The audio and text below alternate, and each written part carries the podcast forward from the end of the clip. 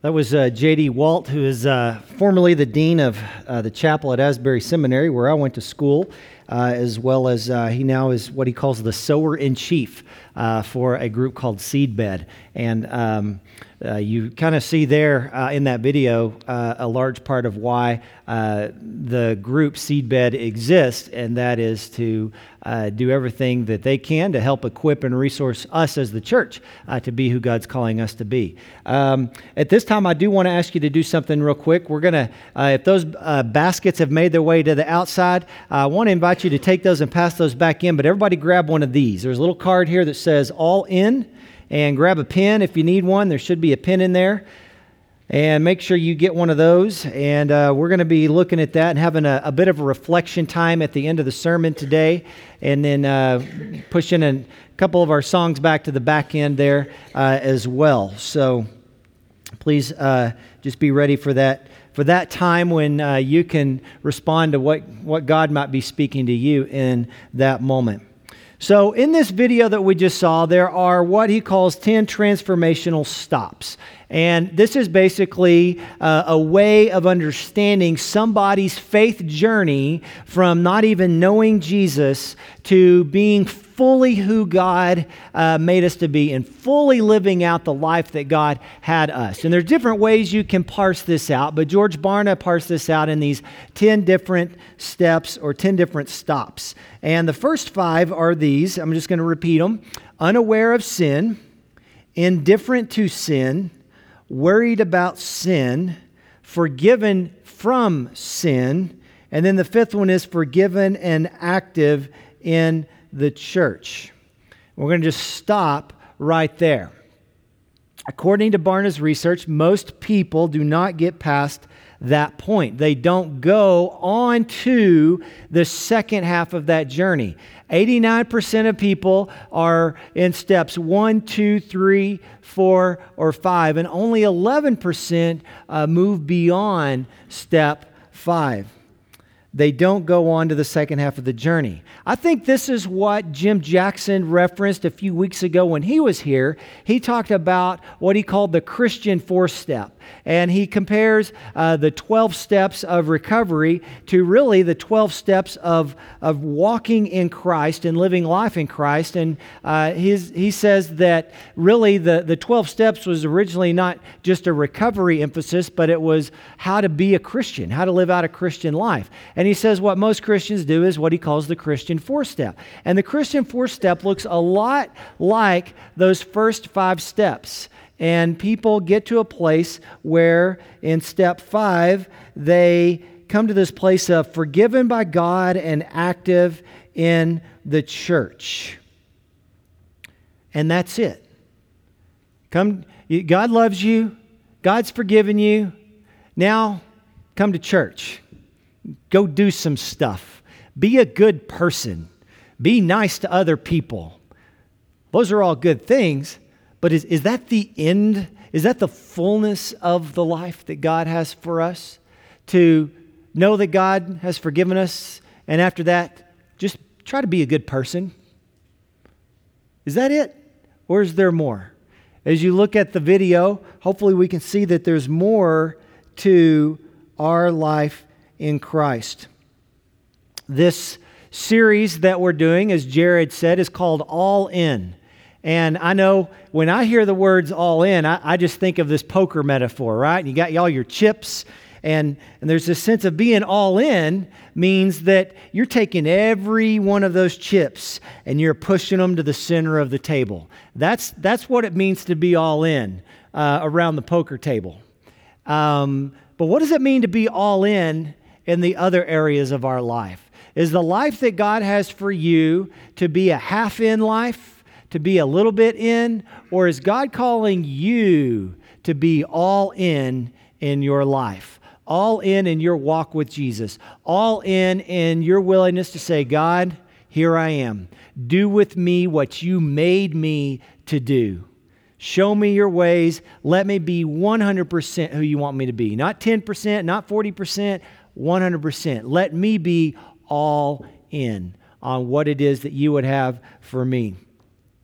The, the phrase all in comes from, uh, at least we as church leadership saw this over and over again as we begin to look at Acts chapters 2, 3, and 4, and how the disciples devoted themselves to prayers, uh, to the teaching, to fellowship, uh, and to sharing and giving their possessions to one another. They, with their lives, were all in on the movement of the church and of Jesus and the Spirit moving through them. We sit today and we reflect on what does all in look like in our life. And so, over the course of today and the next three weeks, we're going to look at four different areas on how God might be calling you to go all in. Today, we're going to look at how do we go all in on what I'm just going to call transformation.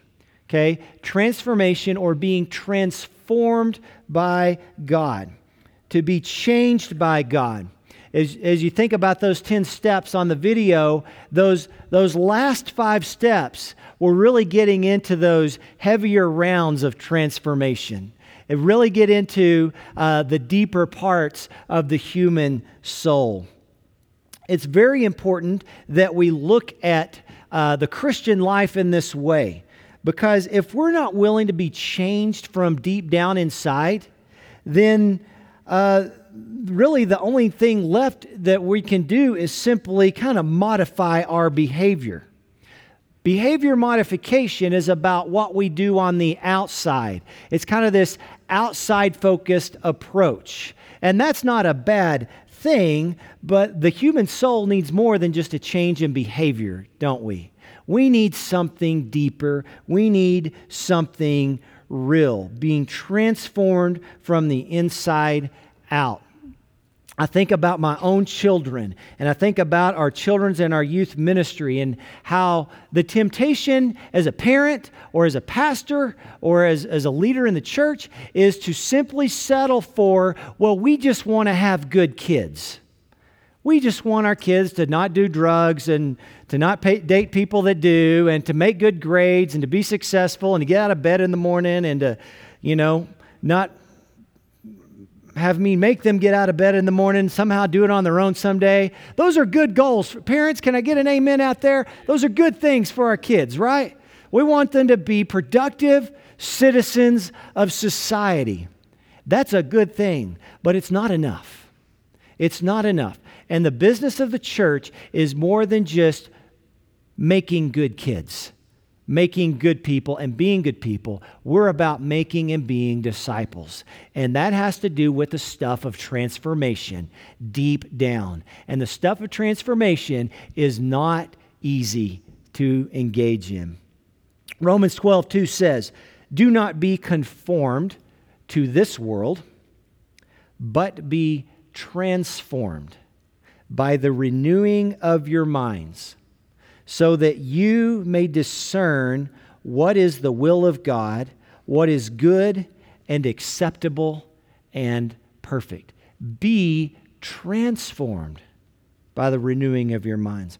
When I was in high school, I went on a three day retreat. It's called a chrysalis. Anybody ever heard of a walk to Emmaus or a chrysalis? So a chrysalis is the kind of the high school version of a walk to Emmaus, and it's this three day retreat. Well, in the biological world, a chrysalis is basically the housing that a caterpillar builds around themselves. And in that short period of time, in the chrysalis, the caterpillar is transformed into a beautiful butterfly. Well, spiritually speaking, we need the chrysalis of God's love so that we can be transformed. We need to be wrapped up into the goodness and the grace of God so that not that we just do different things, but that we become a different person. Scripture says that you and I were created in Christ Jesus for good works. We're created new. We are a new creation. When we accept Christ into our lives, God begins to change us in our hearts if we cooperate with His grace, if we let Him do that, if we wrap ourselves up in the chrysalis. then metamorphosis will begin to happen in your heart and in your soul. So, let's take a look at the second half of that list. Words and phrases like stage six, holy discontent, broken by God, surrender and submission, profound love for God, and finally, profound love for people. Why is it that most people don't get past the first half and into the second half of those different stops along the transformational journey? In other words, why do so few not go all in on what God wants to do in their hearts and in their minds? Well, I want to give us four possible reasons that this is the case. And the purpose is, is if we understand what keeps us from being transformed, then maybe those are ways that we can, those are roadblocks that we can get out of the way in each of our own lives. So, four reasons why people do not go all in on the transformation that God wants to do in their lives. The first reason is that they say to themselves, This is all there is. This is it. God loves me, God has forgiven me, and now I just got to be a good person. And I got to just try real hard. And when I screw up, I'm going to ask for forgiveness and just keep on trying. And that's it. And maybe it's on pastors for not putting this out more. Maybe it's on all of us for, for not seeking more. But somewhere in there, people say, well, yeah, that's, that's the Christian life. You're forgiven, be a good person, until you die. It feels as if after we experience God's forgiveness, this way of being and thinking kind of feels like it's all on us, isn't it? God's forgiven me, but it's really up to me to be a good person. It's really up to me to, to do it all myself. It's just one more version of religious achieving mentality. Brothers and sisters, there is so much more. The gospel that we proclaim, even the, the book of Galatians that we just walked through these last six weeks, testifies that God has sent the Holy Spirit into the hearts of those who believe, and that the purpose of, and one of the functions of that Spirit is that the Spirit transforms us from the inside out. Galatians chapter 2, verse 19 and 20, Paul says, I have been crucified with Christ, and it is no longer I who live, but Christ who lives in me. That's not just me changing myself, is it? That's someone else living in me, changing me. The burden of, of change is not on me anymore. The burden of change is on the Holy Spirit. And the Holy Spirit wants to do the changing. The Holy Spirit wants to do the work in me. And my choice is am I going to allow Him to do such? It is Christ who lives in me, and the life I now live in the flesh, I live by faith in the Son of God, who loved me and gave Himself for me. This is the stuff of transformation, allowing the Spirit of Jesus to live inside of us and to change us. There's so much more than simply, I'm forgiven, now I'm going to try to be a good person. Or I'm just going to try to get away with as much as I can, right? Reason number two of why we may not go all in on transformation is this we believe that the second half of the journey of transformation, those second five stages, we believe that those stages really aren't that good. They're really not worth it. You see phrases like broken by God, surrender, and submission these sound what we would call negative in our world today, right? Because we've kind of been taught that anytime we experience pain or discomfort, that has to be a bad thing. It's a subliminal kind of a message, a subconscious message that as our world gets more and more comfortable, as we live in a world where, where there's all these other things around us that make us comfortable, we begin to think, well, if I'm uncomfortable, then that's a bad thing. And sometimes the greatest thing that can happen in our lives is for God to allow us to be a little uncomfortable. That that's sometimes the only environment in which we will really change. The subconscious assumption here is that the first half of the gospel about being forgiven is good news, but this second half, it's really not all that good of news. That's a false assumption. At first, it doesn't seem to be, but really, to be uncomfortable, to be broken by God, to come to a place where we have to surrender and submit ourselves over to the will of God means that we finally come to a place where we believe that what God wants for me is better than what I want for myself. That's the stuff of faith. When you can say, God, here's what I want. I want this world. I want these people to treat me in this way. I, I want this to be the outcome in my life. But God, I trust that what you want for me is greater than what I want for me. Does that sound like a familiar prayer? I think someone prayed that the night before he died.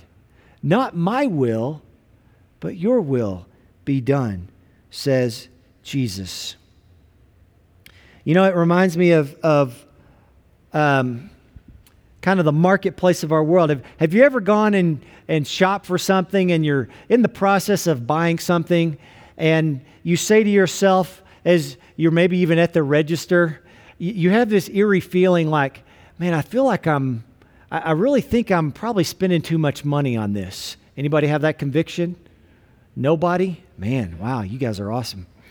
So, you know, you're there, and like, I've got the credit card out, and I'm sitting there and I'm thinking, well, I can't go back now. It's too embarrassing. You know, I've already put it on the table. And so you make the purchase, and you walk out, you have these mixed feelings. Well, then, as the, the days go on, the weeks go on, the months go on, and the years go on, that thing that you bought ends up having this really good place in your world and it lasts for a long time. And it's just, it's a good, made of good material, whatever it is, and it lasts for a long time. And, and the day comes when you look back and you say, man, that was a great investment. At the time, I didn't know if it was worth it. But now, looking back, I'm so glad I did that. I know that goes the other way too, doesn't it? Man, I shouldn't have bought that.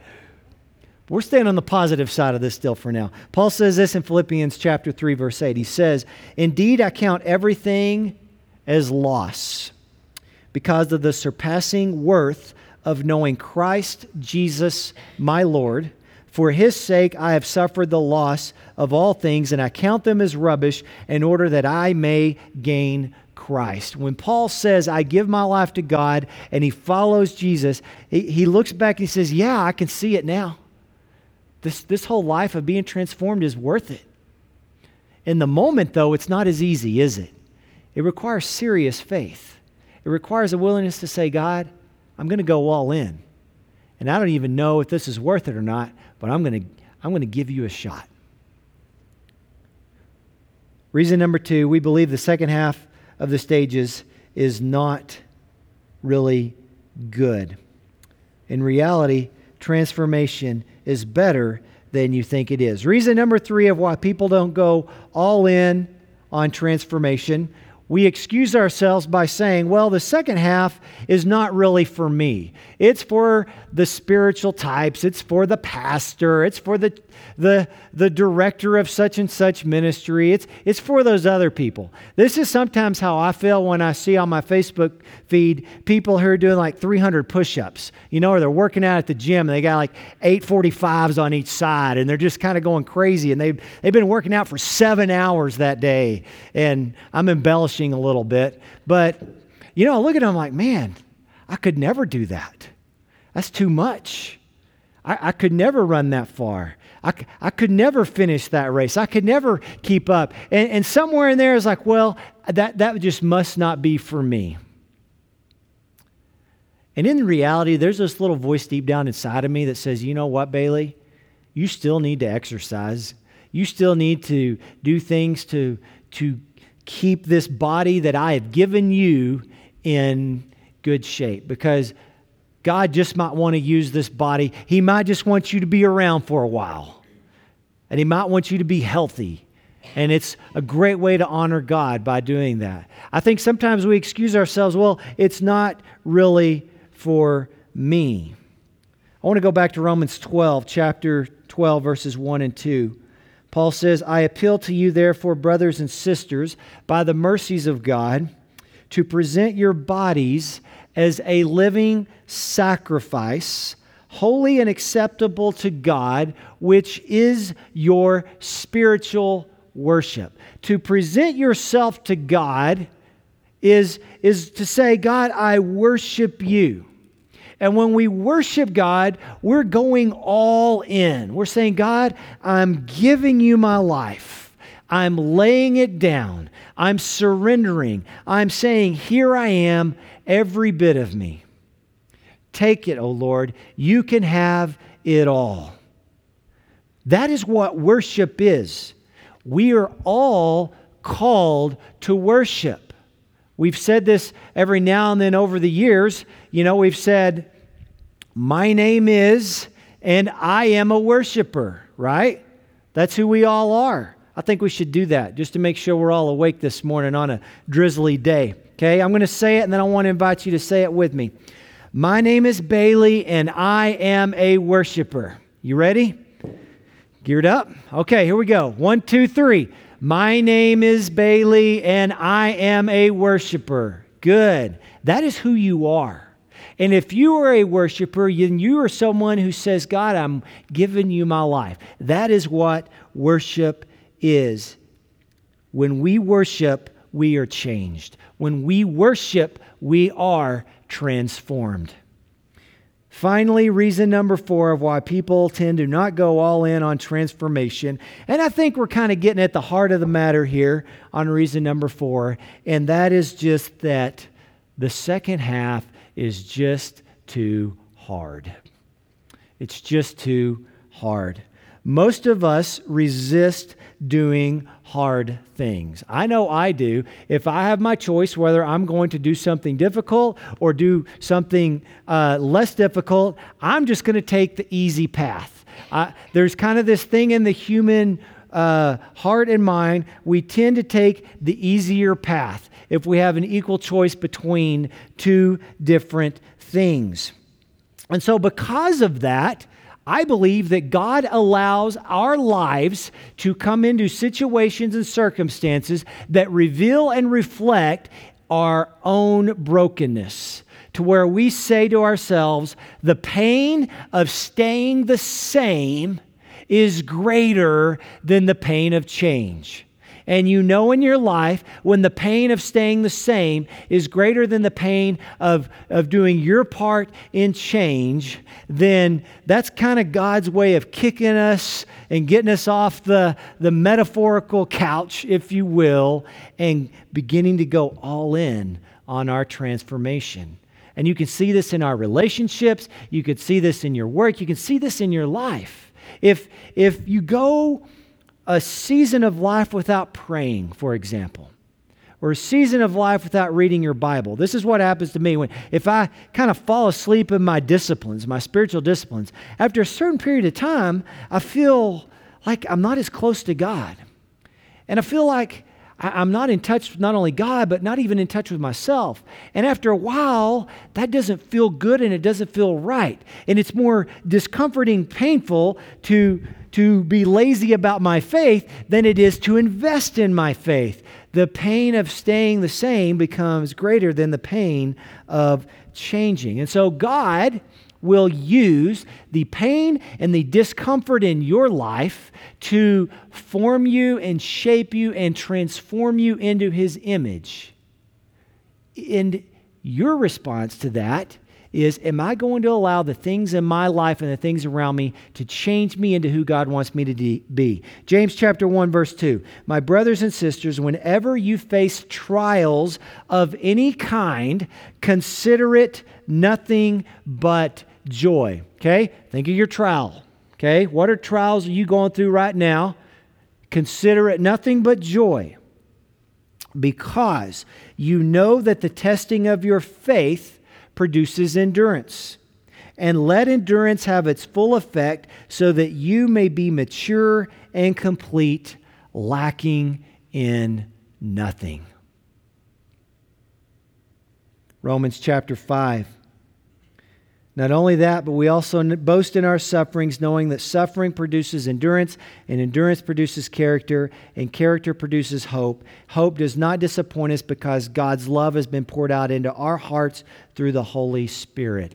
God wants to use the pain and discomfort in your life to shape you and form you into His image. And we can either humble ourselves and allow God to do that, or we can resist God's grace that sometimes only comes through the discomfort in life. What is it that you're going to do? Are you going to give yourself over to God? Are you going to worship Him? Are you going to let Him transform you from the inside out? God has sent His Son Jesus and His Spirit to live inside of us to wrap himself around us, to be the chrysalis around us, that we would be changed and transformed from the inside out. During this series, we're going to have a time of reflection. So I want to invite you to take your card. And I have a couple of questions I want to pose before you. And we're just going to have a time, and Augie's going to play a little bit, and this is going to be a time of prayer and, and, and do some reflecting. This is not for you to turn in, okay? This isn't a test. I, I, I'm not expecting to see these. Don't put these in the basket. Take this home with you. Put it in your pocket. Take it home.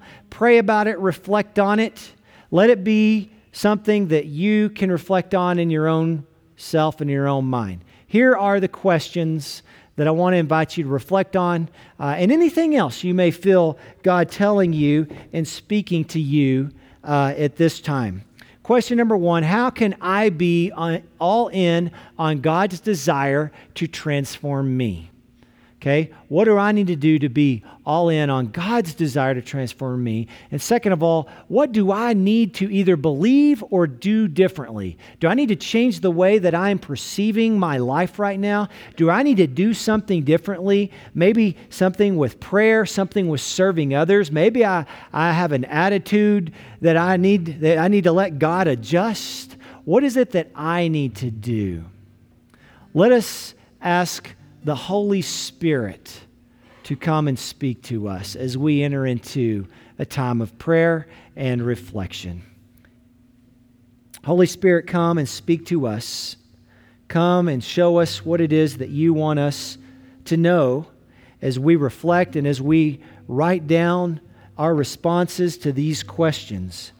Come and minister to us at this time. We pray these things in your name. Amen.